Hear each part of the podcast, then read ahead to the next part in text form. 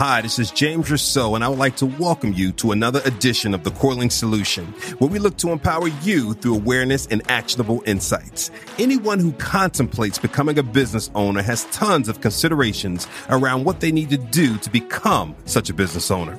Without a doubt, the basics come to mind a great product or service, business sense, financials, marketing, customer service, and the list goes on and on. However, many stop with the belief that if they don't have the next great product or technological breakthrough, then perhaps they cannot make it. If that's you, then listen closely to this story. On this episode, I'm linking up with entrepreneur Kim Melia whom with her partners drove to $1 million in their first 39 months in business and have created a multi million dollar company. Now in business for over 20 years, Kim shares her journey, lessons, and her three keys on how to become a business owner. So sit back, listen up as we're about to link up with Kim Melia. Welcome to uh, another edition of the CoreLink Solution. I am here with Miss Kim Melia, one of the uh, founders, leaders of the Melia team inside of an organization uh, called Legal Shield, and she'll tell you all about it. But I'm going to pause there and let her introduce herself. Okay, well, thank you, James. This is exciting to be here for sure, and I'm honored and privileged. And I hope to deliver uh, some sort of message that the audience would receive and actually put into action, though, right?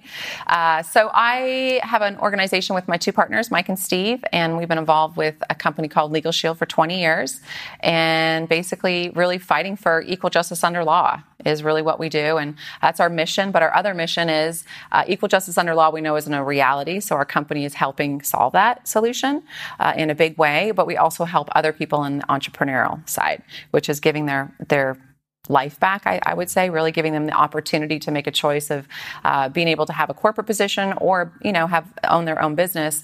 But also, I think inside of Legal Shield, what's a little different is that we have a business inside of a business. So we have corporate taking care of stuff for you, and we can run our business and, and um, let corporate do the things like deal with stuff that we don't want to deal with as entrepreneurs, as, as, administrative stuff.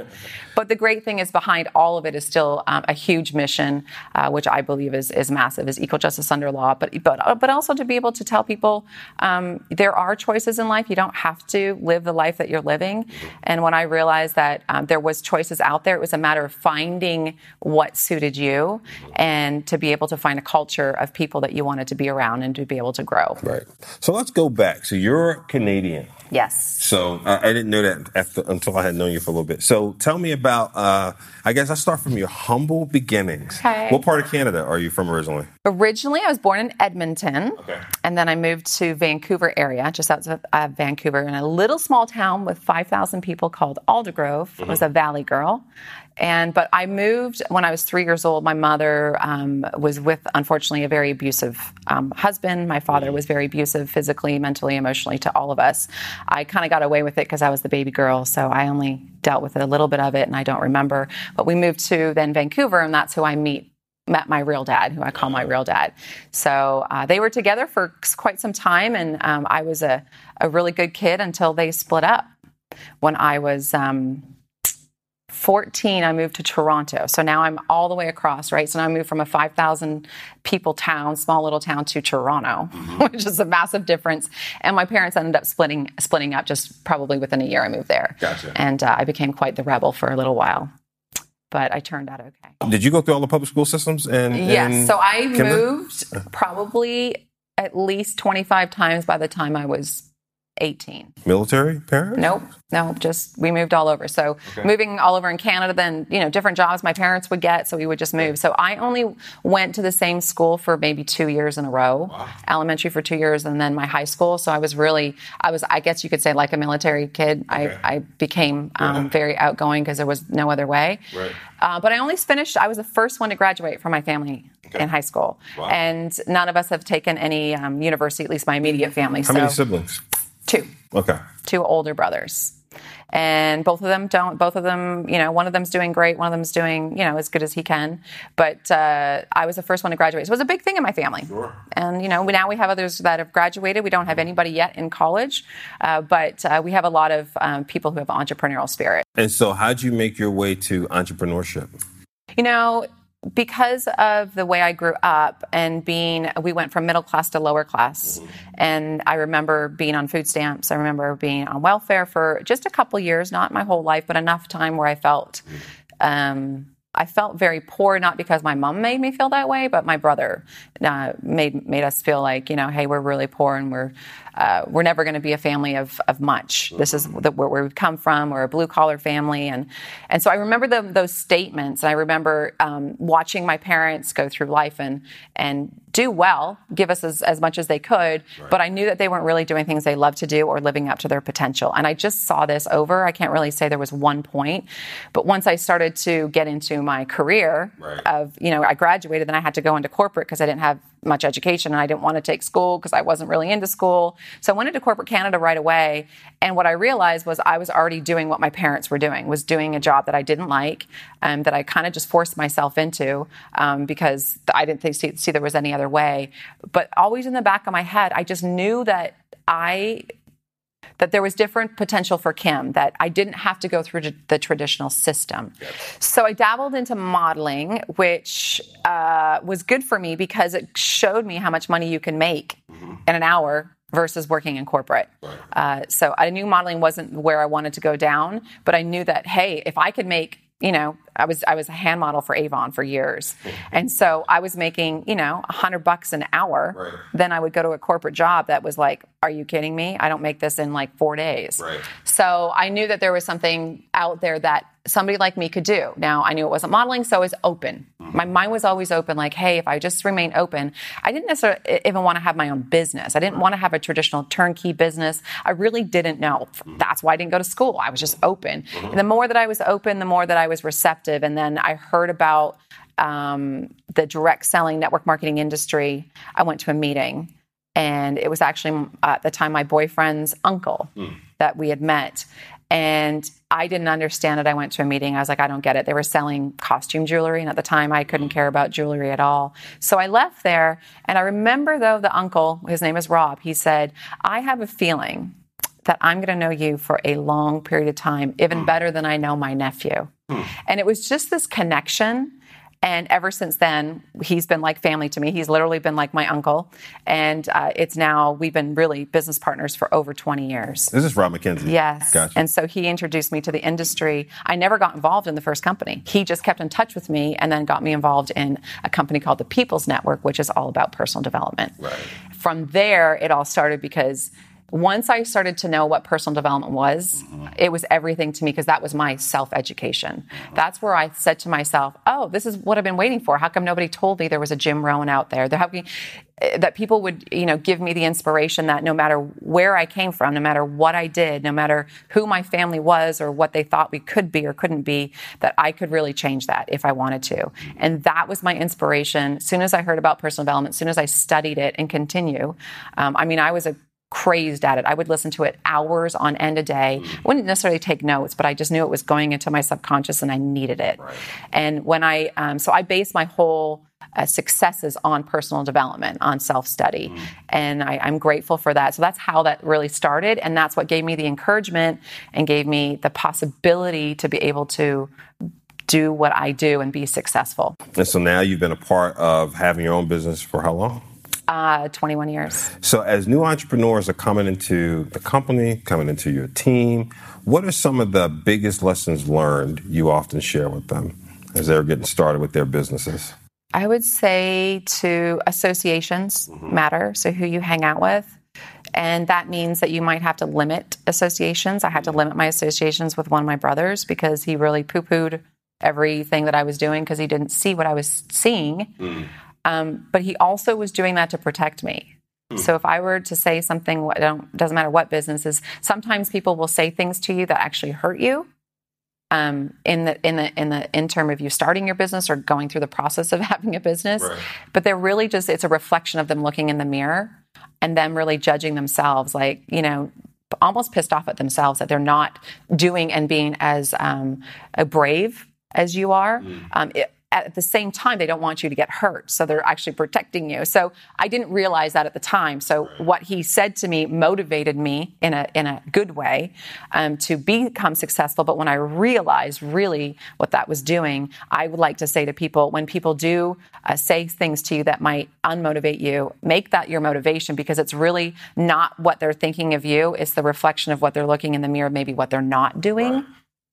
Um, that would be one. So associations matter. And you know, you're you're probably the second and third person I've talked to recently who said that. How do you? I mean, that's hard. Mm-hmm. It sounds easy, like when we because there's a phrase we say sometimes too. You're the average of the five people you spend the most time with. Yep. Makes a lot of sense on the positive side when you think about going to spend the time with those five people.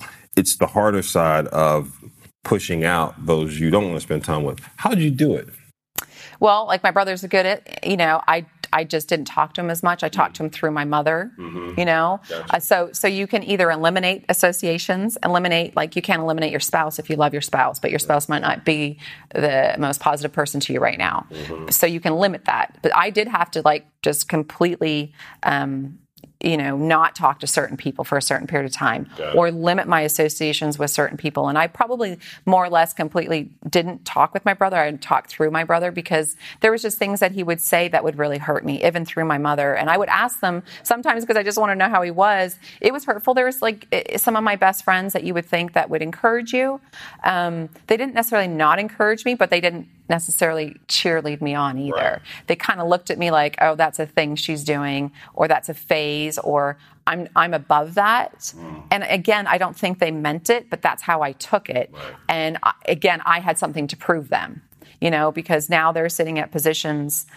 Unfortunately, some of them that uh, one of them is brilliant, five languages, mm-hmm. uh, can work anywhere, and she's literally had probably ten different jobs and never, never found her niche where she really truly deserves to be paid more or to be worth more. Right. I'm not saying that she's not worthy, but it's just interesting to see that process now. And then here I am over here having the time freedom, the life freedom, um, because of the choices I made. And, and I think sometimes now people think you're lucky. That's good. What other advice? So the other thing is, you know, is to is to add people into your life. So if you have to eliminate some, sometimes they don't know you're limiting or eliminating them necessarily. I mean, you may. I mean, nowadays you can just you know defriend somebody on Facebook if that's an issue too. I, I, I haven't had that issue, but I really needed to add people into my associations, and and there wasn't really a lot to add, like people wise. In other words, physical people. So Jim Rohn ended up being one of my associations, right? You're like, well, I've never sat with him. Well, he sat in my car all the time. He right, sat in right. my shower, as a matter of fact, right. you know, because shower time was like I couldn't be on the phones, I couldn't be doing anything else, so I'd be listening to personal development. So I say Jim because he really was the biggest one to impact me. There's many others like Wayne Dyer now, a little bit more spiritual, and of course uh, Tony Robbins is great, and there's many others. But I added more people like that into my life. Mm-hmm. So because uh, when I looked at the five people in my life, I was in trouble because I didn't have those five mm. associations. So I did add more personal development and then, you know, the Rob McKenzie's. And then, you know, I would just, I would start to hang out where people, where I might felt a little uncomfortable because I wasn't at their level right. of, um, um, achievement, but I felt I was always at people's level of a person. Right. Like just because you achieve more than me, you've spent more time at something than me, you know more than me. That doesn't mean I can't get there. Right. And uh, that was, you know, that was a that was that was a lot to um, do for personal development and to have encouraging people around me. Right. Like somebody like a Rob McKenzie or my parents are constantly supporting me mm-hmm. and encouraging me. It's to the point where they believed in me more than I believed in myself. Right. So they would say, "No, you're ready to go speak, or you're ready to do this," and I'd be like, "Heck no! Are you kidding me?" and if I said no, this was a big thing. So if I could say this to the entrepreneurs and people looking at businesses is when opportunity knocks, it really knocks just once. Right. So let that door open, even when you don't think you're ready for mm. it. Trust me, others think you're ready, and that's why it's opened. That's great. And that that was that's a hard one still today because there's things I don't necessarily I don't even think it's like to do. I don't think I'm as good as somebody else mm. to be on stage speaking about something. But when somebody opens that door, that that means that there's obviously it's, it's there for a reason for you to right. take it and not to judge yourself on others. Are there any things along your entrepreneurial journey, if you had a chance to do over, you do over? Interesting. You know, I don't have any regrets. I, I know. I mean, there's. I mean, I think that you can always look back and say hindsight, but honestly, no, because if I didn't go through all of that, I wouldn't be here. I wouldn't be able to, um, you know, speak on on behalf of a you know a woman coming through different ranks and different things that happened in my career i'm grateful for all of them. I'm grateful for all the struggles that i had you know at the beginning middle and continue to have um, growing as a leader because i think leadership is just um, something that's developed over time i don't think it's in an eight i don't think it's just in you i think it's something that's developed i think that there's definitely people that have some uh, qualities maybe coming right out of the womb but not very many i think it's a it's something that you want to do, and it's right. something. I think it's also when you've walked down a path of um, whatever that path looks like to you, and you've succeeded up to what you think is success. There's always somebody that's looking and following you um, that you can um, teach them along that way. So necessarily the journey is more of it.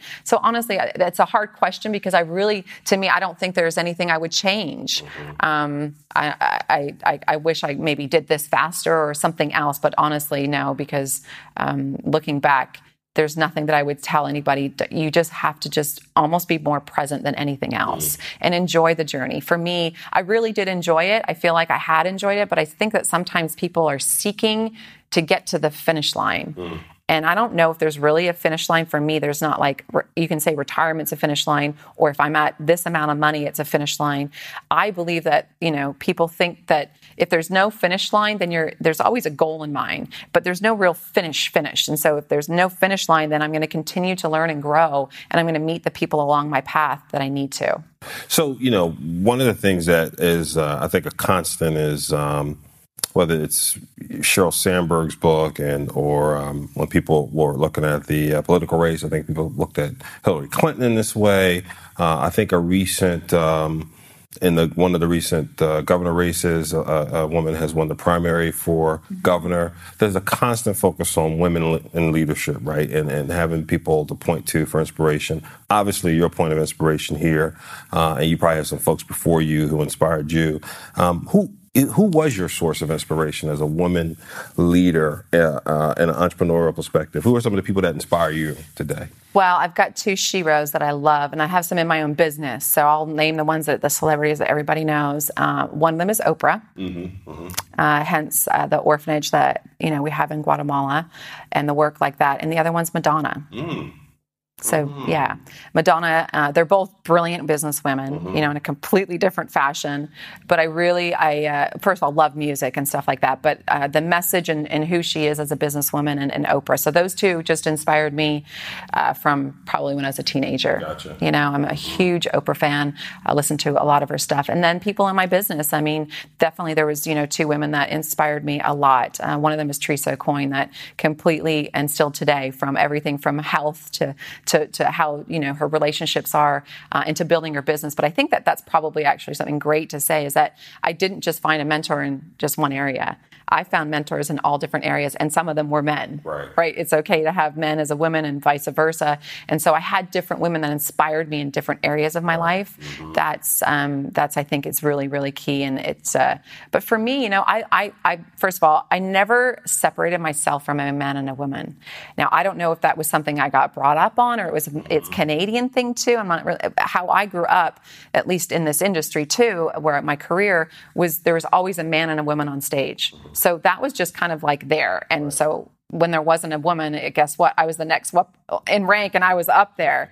But but I do find that I never um, put that as a separate. Right. And and even when I uh, was doing this business with my husband at the time, right? Uh, we're separated. We still are business partners, which is amazing in itself. Right we didn't like we just worked on each other's strengths mm-hmm. and same with my business partners it's like you know we didn't focus on the weaknesses right. and so whether you're a man or a woman there was no that that wasn't a difference mm-hmm. so i never saw myself as a woman leader until i started to until women started really wanting to following me asking me and just recently i just started coaching just women mm-hmm. um, it wasn't like I was against it, but I was just so used to coaching everybody as one. But what I do realize is that women do need um, that that extra push or that extra person or that extra inspiration or that story. They need the intimacy of the coaching of women right. because we do relate um, very well as men do. So I see that more now needed, and I think that um, that's why I started coaching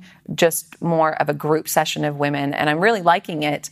Uh, but at the same time, it's very challenging Gotcha. because we have a lot of different issues, just like everybody does. But it, it's interesting when you're coaching one on one and you're coaching in a group setting too. Uh, I love it, and I and I and I truly do believe that there are many more women out there that will be stepping into a lot more leadership roles, and I think it's grateful. I'm grateful for that. The men that are encouraging us to do that too. What do you think typically holds a person back from getting started? You know, a lot of I know you come across a lot of people uh, in your travels and events. I mean, by the way, um, you know, we we are recording this right now in Montego Bay, Jamaica. Yeah, man. Uh, Kim is here because she's earned this trip once again. How many trips have you been on? Probably.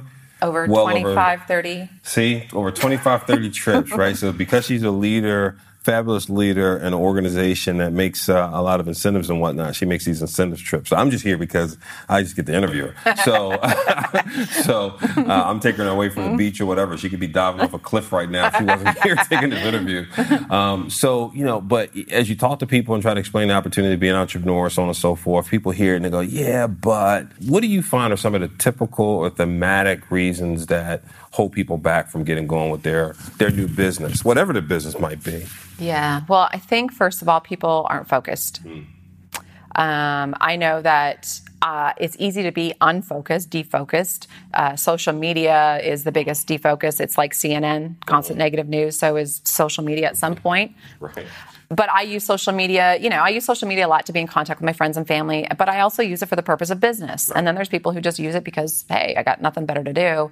And they're defocused. So that's one thing. They're just not, like, for me, it was like I had the blinders on. I was that, you know, uh, the horse that had, oh, I, what are they called? Those little things they I know have. what you're talking about. I can't think of the name And, and I was in yeah. Charleston, and that's what the horse had because he had to go in the same direction, didn't need to be, you know, um, distracted by the people or by the sounds or whatever was going on. And I'm not saying you have to be focused like that for 20 years, but you do have to be focused for a concentrated period of time. And that means focused on your associations. That means focused on almost becoming better than focusing on your business. And I and when I say that it's almost it's like an oxymoron because people don't get it, but you really have to become a better person to attract people to any business that you do. And so work harder on yourself than you do in your business. Uh, that doesn't mean you don't make the phone calls. That doesn't mean you don't do all those things. But when you can really work hard on yourself, people will be attracted to you and want to know what you do rather than you having to go search for that. So I think that's a big thing. I think that people just don't believe. I'll get back to that in a second. But the other thing that really kind of pisses me off, honestly, is the mm. people that complain and do nothing. Mm. That's like, I, I don't get that because I think that's a victim mentality. Mm-hmm. Uh-huh. And I could definitely be a victim of my past, just like anybody else. And I don't have this horrible past, but I don't have the best past. I could be a victim of it, or I could really use that to fuel the energy to become who I am supposed to be Right. and what I'm supposed to deliver in this world. And so it kind of makes me angry or frustrated, or I like like I say rather than those words, fascinated, as Jim would Jim Rohn would say, mm-hmm. fascinated that people don't make that choice. They don't. They, that listen, you have a choice. Just like me, I'm from Canada. I don't like snow. I moved to San Diego. Why? Because it's the most beautiful place. I call it the sweet center of the universe because I can. Right. So I made choices, even though I don't live with my family, and people say, How could you move away? Well, I have a choice to live where I want to live, do a business that I, ha- I can make the choices where I can travel to them when I want to, or bring them to me. So if you can make the choice and be focused and then have the belief in yourself, for me, that's what I needed the, the most work at. So I had people who believed in me more, and I worked on myself more, so then I could have the belief in me. So not that, that the people stopped believing me, but I could actually start to have that in myself to push myself more to do what I am, am really supposed to be here for. And, and when you can have a vehicle, mm-hmm. like I have, because I look at Legal Shield as my vehicle. So my career is my vehicle to do the things that I, I, I um, am born to do whatever that looks like. And I didn't know that. And I think when people don't find something where they have the freedom and the flexibility, they may never become the person that they were supposed to be. You're passionate about the make a choice. Yes. Get there. Good. Good. Yeah. So talk about it's work, play, love, right? Yeah. Talk about work, play, love, and your work in Guatemala. Cool. Well, Work Play Love got started uh, as a nonprofit about five years ago now, and it really was a um, foundation for four years before that. So for almost ten years, we had a foundation, and we were serving lots of different organizations and uh, doing what we can. Our, our, whole purpose was to serve troubled kids mm-hmm. and to, you know, uh, give them the sense of hope opportunity and uh, to let them know that they're unconditionally loved. So that was the purpose. And so we did Make a Wish and the Boys and Girls Club and lots of fantastic organizations. And then it comes to the point where you start to want to know where all the money's going. Because right. we, you know, collect a lot of money from people and it's kind of the same social network that we use. Sure. And, and then we wanted to almost put your name attached to something where you feel like it's uh, growing and making a difference. I'm not saying they're, the other ones aren't. Just when you start doing more, um, especially when you're asking people for money, the same people, you really want to make them have a, a responsibility almost, sure. give them more of an attachment to something. Mm-hmm. So we found ourselves in the un- most unlikely spots in Guatemala. My my um, business partner Mike met somebody on an airplane with a lot of bracelets and he was a stewardess and basically asked him what he did and he said i support an orphanage in guatemala. He said tell me more we're looking for a project. Mm-hmm. and that's how it all started and within a month you know my business partner and i flew out there. Wow. we had our um, niece with us at the time and she taped it and made a cool video and we really asked them in guatemala so we went to a boys orphanage first. We asked them what they needed um, it's a difference when you go somewhere and ask them what they need than what you want to give. Right. Because listen, we want to give a lot. Right. There's a lot of good people that want to give a lot, but what do they really need is a whole different side of it. And so we asked them, and, and eventually, once we bought them a van and did all those other things, mm-hmm. uh, they wanted to build a princess palace beside the boys' orphanage that they had been donated the land for 15 years, mm. but didn't have the resources to do this, or maybe nobody really I came to them and said, "Hey, what do you really want?" Right? I don't know, but it was a dream come true to bring the girls and the boys together. So, mm. in other mm. words, if there was a, if they had to, you know, go to an orphanage, wouldn't it be nice to have the kids connected? They've already lost their other family members. So, we built a girls' Princess Palace, which is the only orphanage in the world that is an actual Princess Palace. So check it out on workplaylove.org. It's really pretty cool. And uh, so now these girls, there's 30 girls that live there that are close with their brothers, or their sisters didn't have to be separated either. And uh, we've do- been doing that for five years. I go about every three to four months and try to bring a bunch of group of people with me.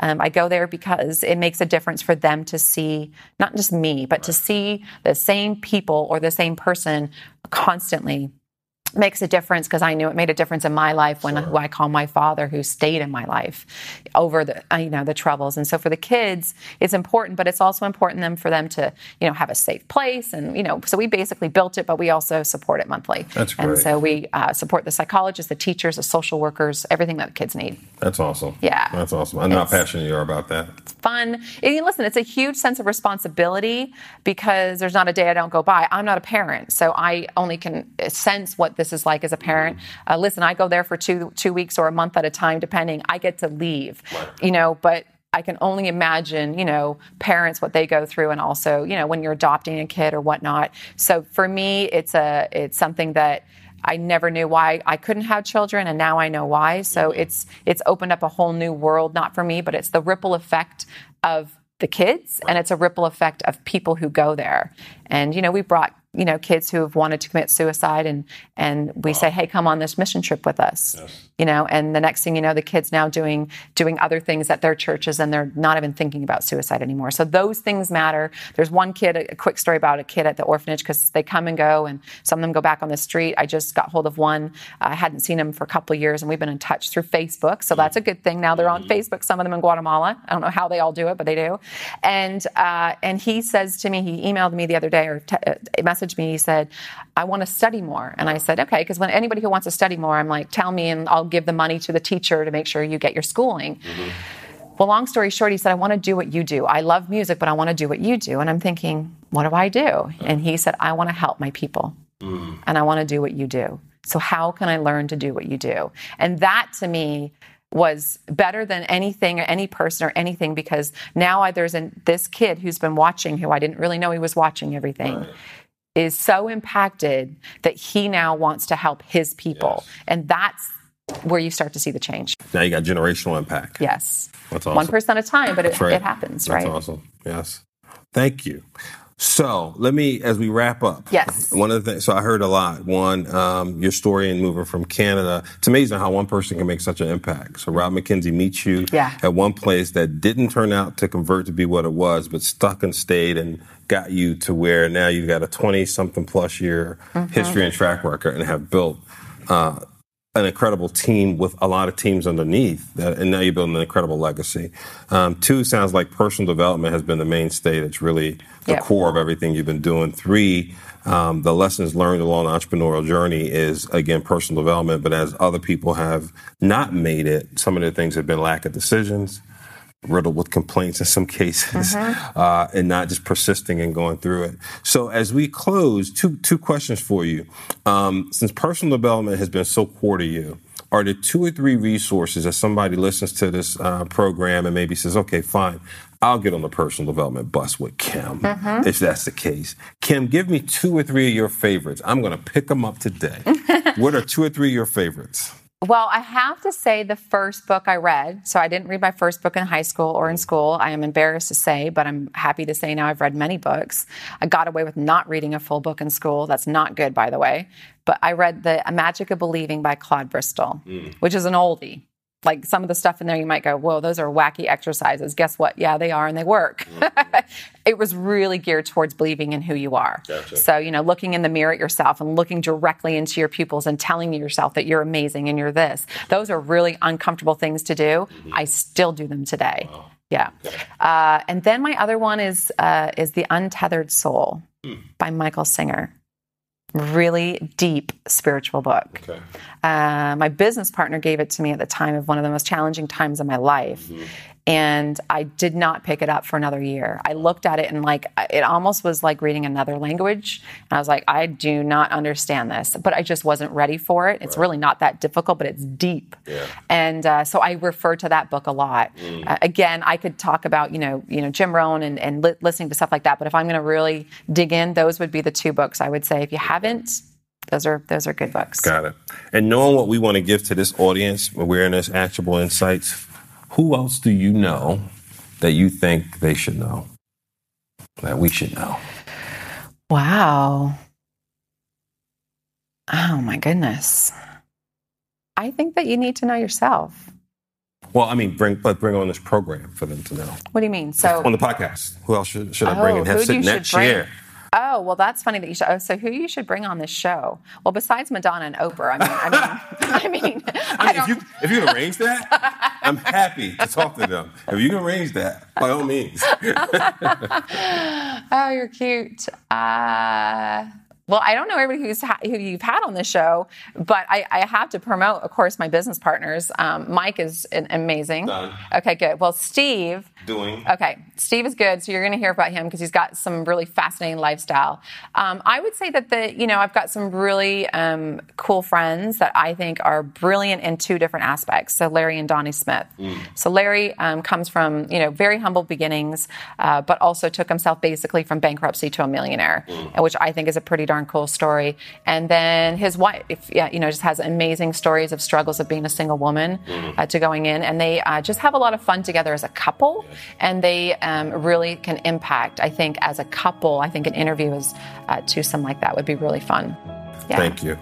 Thank you for being here. Thank Taking some time away from you. Montego Bay. Yeah, I'm gonna go uh, hang out on my cabana. Thank you for linking up with me for another episode of The Core Link Solution. You are informed, so now you can be empowered and accountable. To recap Kim Melia's three keys on how to be a business owner. Number one, be open to opportunities. Number two, personal development. Work harder on yourself than you do on the business. And number three, have belief, make decisions, and act. She made a key point. You cannot complain and do nothing. You cannot take a victim mentality. In regards to the rest, nothing has changed. If you find the podcast to be of value, please subscribe, rate, and review. No matter what service you use iTunes, Google Play Music, or Spotify you can hit the subscribe button, rate, and review the podcast if you find it to be of value. Secondly, this program is about empowering you through awareness and actionable insights in the areas of personal leadership development, entrepreneurship, and social justice, in particular, education. As you listen to these podcasts, you may have questions. Here's some things that are new to you, terminology you may not have heard before. All of those things are good, and I am here to serve. Go to our website, thecorelinksolution.com, and right below the show notes, you will see a comment section.